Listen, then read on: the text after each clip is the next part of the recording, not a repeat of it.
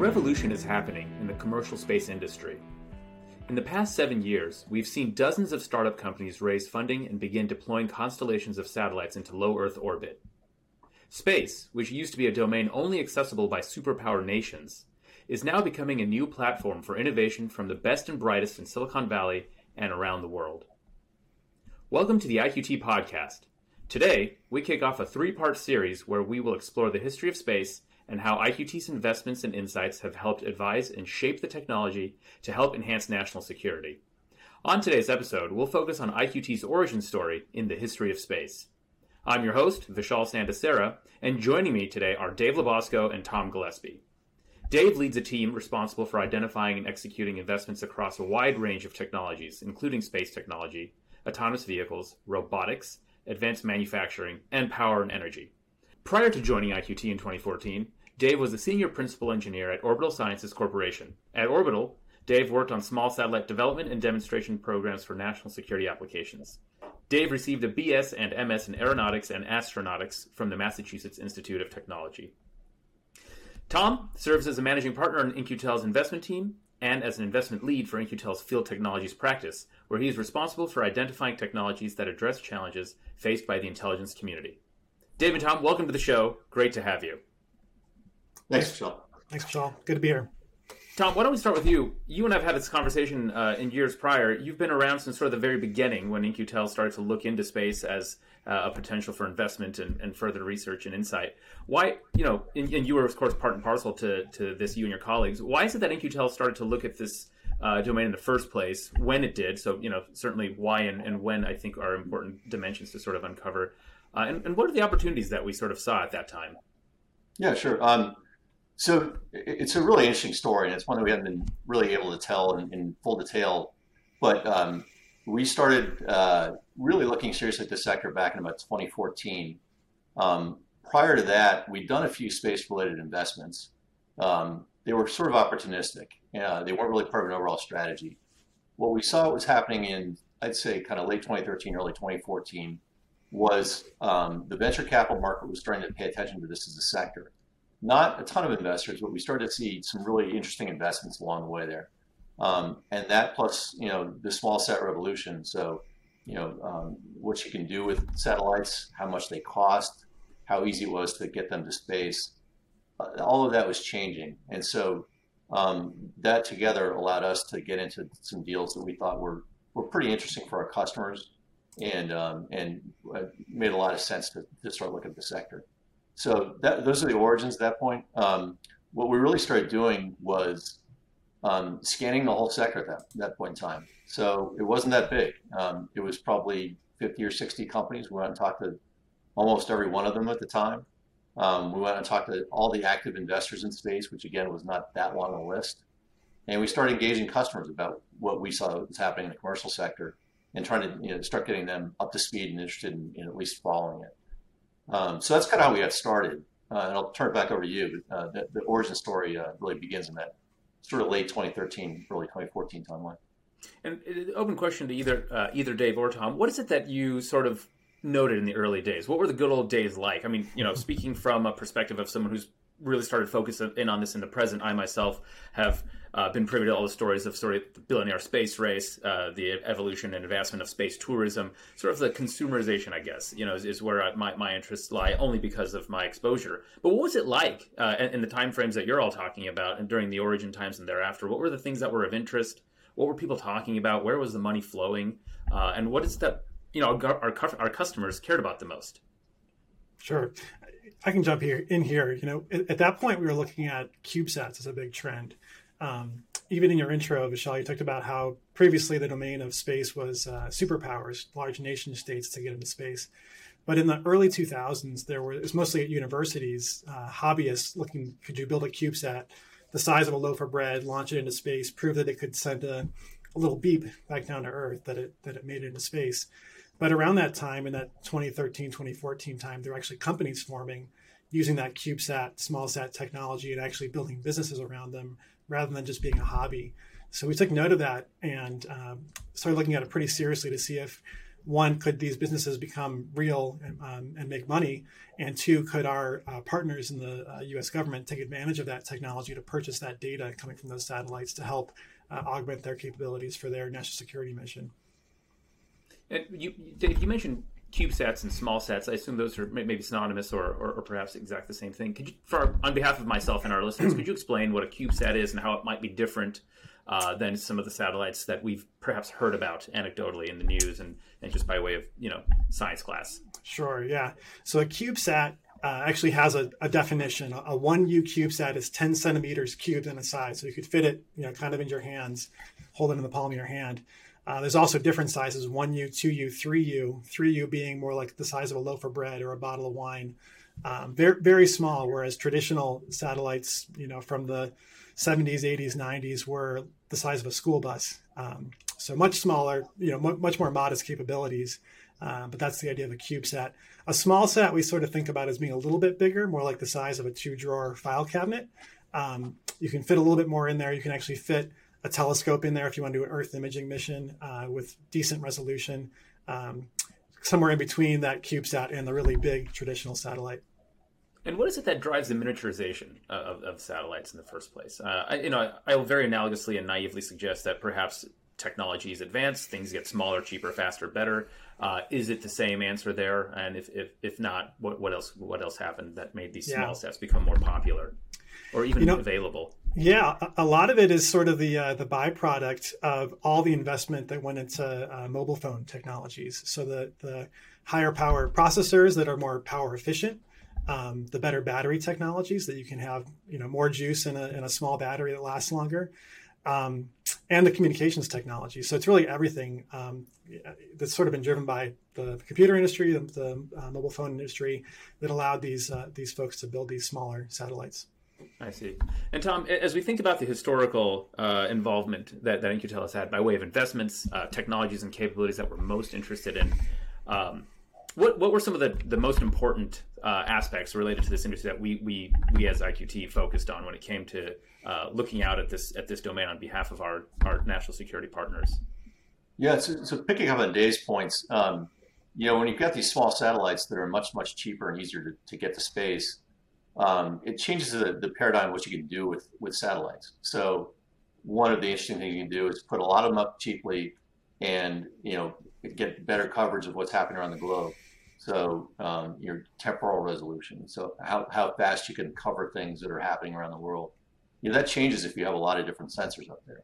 Um, so we start looking pretty seriously at a bunch of different types of small sat constellations, um, optical, uh, synthetic aperture radar, uh, RF, um, you know, all of these different areas. Um, we were seeing multiple companies kind of springing up that looked at leveraging small sats to, to use those modalities and, and do different types of sensing. Um, in order to get those up there, we looked at, you know, even back then, the large number of small sat launch vehicles that we are starting to see. So, you know, launch is part of the story. Um, early on, we we um, we made I should mention we made an investment in Rocket Lab. Uh, met them in 2014, closed a deal with them in early 2015, I think, and they've been certainly a leader in that in that sector. So launch is a key part of the story as well. And I think the third part of it was um, remote sensing analytics. So we started to look at, you know, once you have all, all this data coming off these sensors, how do you um, really make that useful uh, for the government or for commercial markets? And so we did, uh, uh, did investments in companies like Orbital Insight that work with remote sensing data to, uh, to bring answers to um, interesting business questions. Tom, you mentioned uh, Rocket Lab and Orbital Insight. Uh, might be a good time for us to talk a little bit more about some of the early investments that In-Q-Tel made that, that we're, uh, we're, we're, we're, sort of most proud of. Um, can you talk, in both of you perhaps, talk a little bit about some of the early investments, how those investments may have uh, helped shape or influence those companies, but more so uh, help shape and uh, change the perspectives on some of the customers or partners that we made those investments on behalf of? Yeah, so, so um, a little more on sort of the investment history. As, as, Tom mentioned, you know, we've been a very active investor um, going back to 2013, even earlier. Um, and some of these these uh, these deals have been, been announced that we can talk about. Rocket Lab, of course, being a key enabler with low cost, uh, small launch vehicle. Um, but we've also looked at some other enabling technologies in addition to launch um, around communications. Um, so antenna technologies, both on the ground and the space side, um, different steering techniques, electronically steerable, mechanically steerable, uh, higher bandwidth, lower bandwidth to provide that connectivity so that once the satellites are in orbit, how do you get the data back down and disseminate it to the people that need them? Um, in terms of the satellites on orbit, the constellations, certainly we've looked at all the different modalities, imaging, uh, synthetic aperture radar, RF sensing, communications.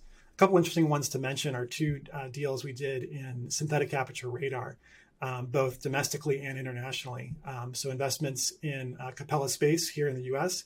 and ICEYE based in Finland.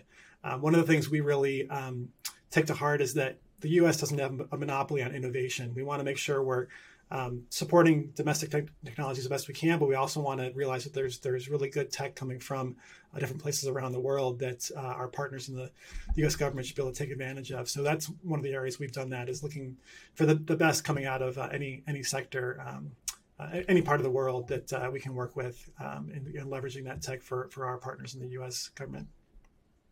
So one of the things I think I should mention too is that after we did that initial survey of, of companies back in 2014, one of the things we did was put together a, a framework for investment. So um, the, the deals that Dave and I have been talking about were not done in a vacuum.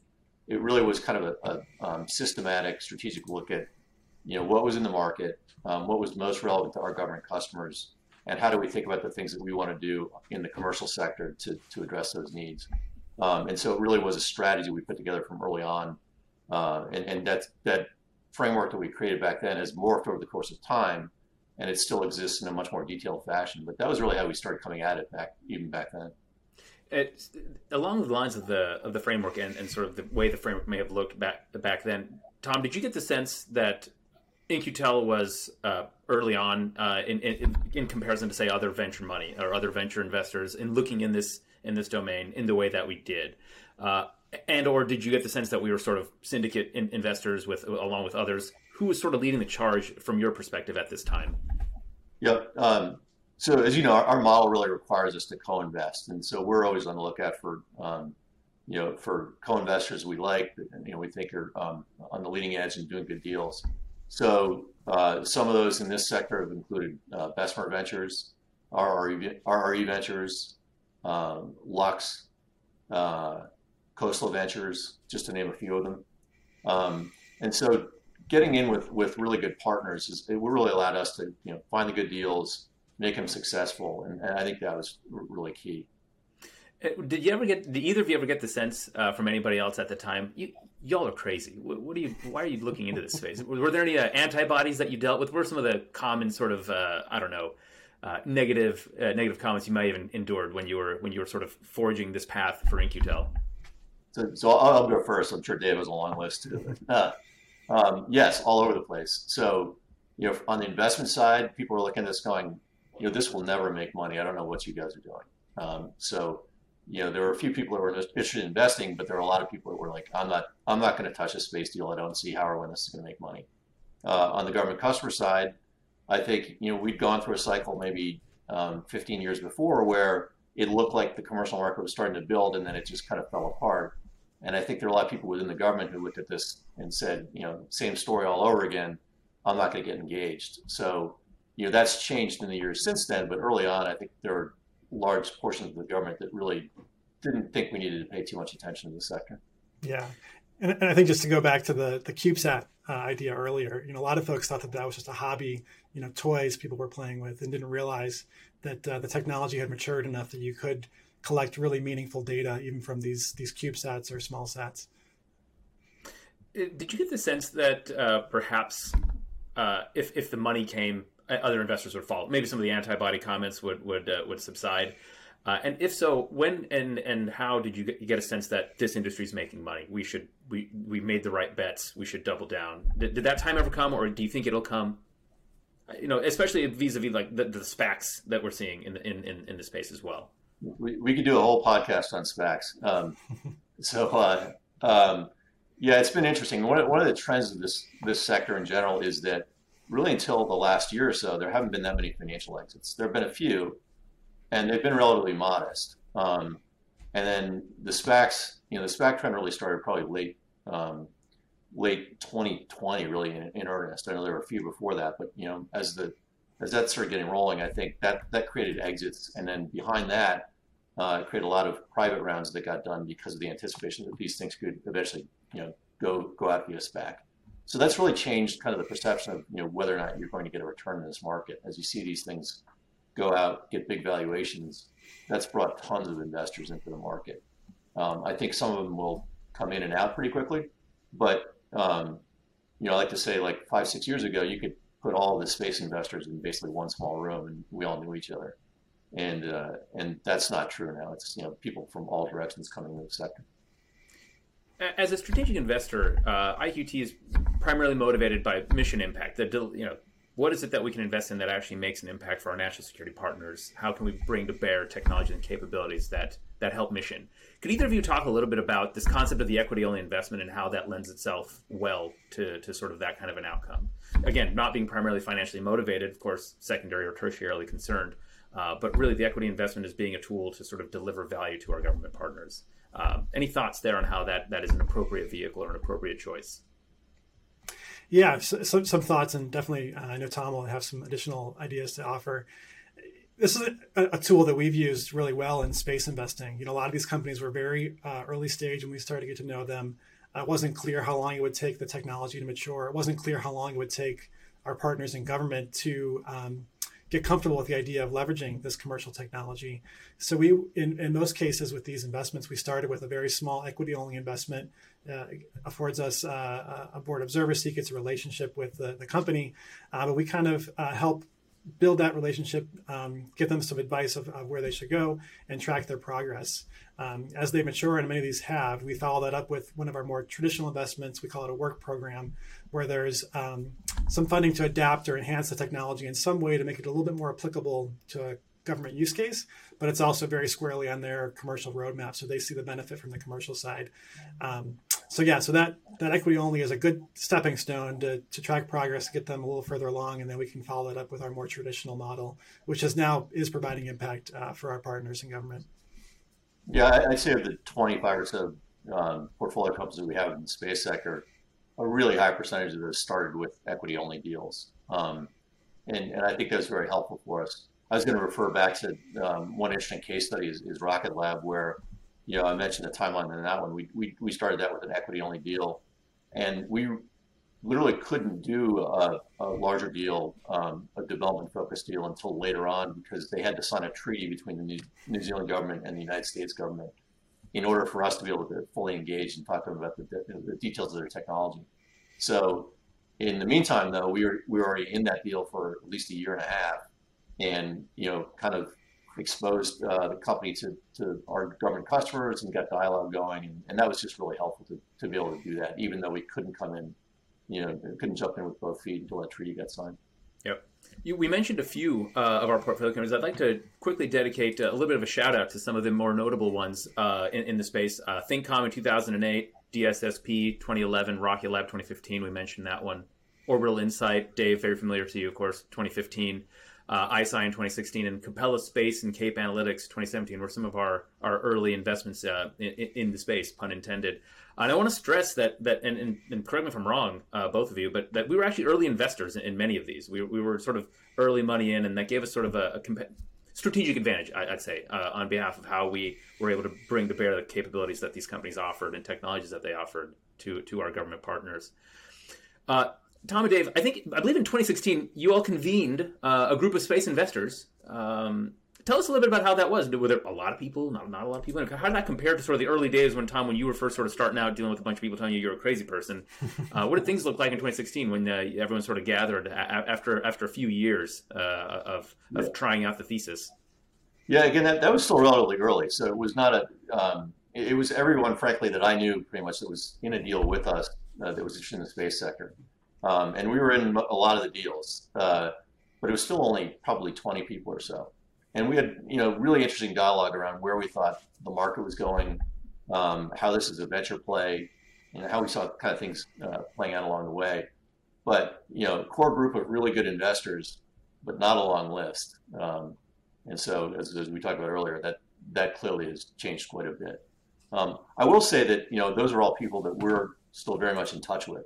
Um, and so that core group still is out there, still pushing uh, pushing deals in the sector and really kind of underpinning what's happening.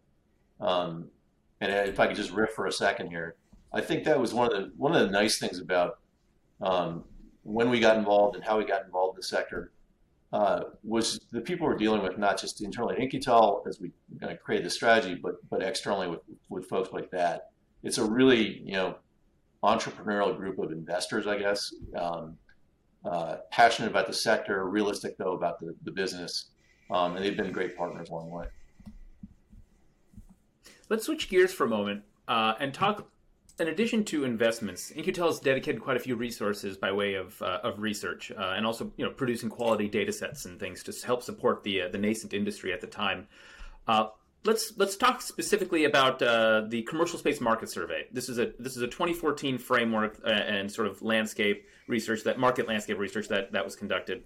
Um, that that sort of influenced not only the thesis around the investments, but also helped us better align our internal resources at In-Q-Tel uh, to conduct far-reaching and, and, sort of more uh, forward-leaning research on behalf of our partners. Any comments uh, or, or, or highlights from that that you'd like to talk about? Yeah, that, I kind of alluded to this earlier, but that was really what got us started. We, we saw what was happening in the market, and we said we better go out and systematically, you know, take a look at this. And so we did, and that was really in the form of that survey. Um, and I should mention my colleagues on that survey. That included uh, Ryan Lewis, Todd Stavish, and Devin Brand. Uh, all, of, all the four of us worked together on that survey, and um, you know, talked to a lot of companies and a lot of people in general, and created that initial thesis for what we were doing next, uh, and created that initial framework. Um, we were a little bit scared when a few months later, uh, an actual aerospace engineer showed up and, uh, in the form of Dave LoBosco, and we weren't sure what he was going to say about all the stuff we've been doing, but I think it turned out all right. That's great. Absolutely. in addition, uh, we Dave, sorry to interrupt you. you no, I was, gonna, I was just going to say, uh, you know, the, the, the market survey was a great sort of starting point, but we've done um, at least two more of those since then uh, every two years. I mean, the, the industry hasn't stayed stagnant and it's continued to evolve. Uh, we did another one in 2016, I think, a more of a global competitive analysis view of what was happening in commercial space technology. And more recently, which I think one of our future podcasts is going to touch on, is kind of where space is today. What are the new markets developing around that of sort of these space auxiliary services or in space support technologies, in addition to the, the constellations that are doing the Earth imaging? It's more of that space uh, focused economy that's coming next. That's right. And let, let me yeah. be uh, second to plug uh, shamelessly that uh, if you're enjoying the conversation today, we encourage you to check out the uh, the rest of this trilogy uh, of, of, the history of uh, history in the current and the, and the future associated um, activities at In-Q-Tel related to space. Uh, it's worth mentioning um, our remote sensing lab, uh, Tom. I believe shortly after uh, you and the, and, and, the colleagues you mentioned started looking into this into this uh, arena, we also at In-Q-Tel started a research lab uh, around remote sensing technologies and how best to sort of leverage some of the commercial capabilities there. Uh, could either of you comment on on CosmiQ Works and sort of how that how that how that went and where how it's going currently? Yeah, so CosmiQ Works, um, you know, what effectively happened was that that core group I just mentioned sort of split in two, and, and some of us stayed with the deal side, and some of us went to CosmiQ, CosmiQ Works. Um, and CosmiQ was really set up to um, to illustrate the art of the possible and what's happening in commercial space to our customers. You know, here's what's happening. Here's how you might use this data productively in different ways, um, and really kind of show the way. And that's that's what that group did. It was not a big group, um, uh, and I, I, think they were highly successful in, in you know, engaging with a variety of different parts of our customer base and uh, and demonstrating kind of what was happening and, and how it might be relevant to their their uh, capabilities. Uh, Dave and Tom, I want to be cognizant of our time. We're almost approaching uh, the end of our our, uh, our recording session here. Are there are there any are there any other matters or highlights that you'd like to discuss when it comes to the, the involvement of In-Q-Tel uh, in, in the space domain historically? I guess one parting thought I'd have is that it, you know, it was a really exciting time, you know, in that 2014, 15, 16, doing that first set of investments um, in these small sat constellations, low cost launch, the analytics tools. Um, we started a, a brief pause, slowdown, not really a pause, to kind of see how those panned out. And it's been great to see a lot of those coming uh, on, or, on orbit, coming online, providing uh, data to the commercial world as well as to our, our partners in government, and, and starting to provide that impact that we talked about. Um, after that brief pause, we continued to, to look for new things and, and, are continuing to invest in space technology and other areas that, that we see as uh, uh, sort of new business opportunities to leverage and new opportunities for our, our partners to take advantage of for their national security mission. Yeah, I'd say just to add to that, I mean, um, you know, you look back in the early days of what we did, um, you know, we, we were kind of guessing at a thesis and, and it turned out to be, uh, I think we made a lot of good guesses. Um, and so you know, we're pretty proud of the work we've done to this, point. Uh, it continues. I mean, we, we see a lot of activity in the sector. As we talked about, the government customers are starting to really latch on to commercial space in a way that they wouldn't have a few years ago. Um, and so it's it's really uh, we're building on what we did in those years, but um, we are you know, still really active. We see a lot of stuff going on. The government's engaged more than they have been. The investment sector is, uh, you know, as we talked about, really, really engaged.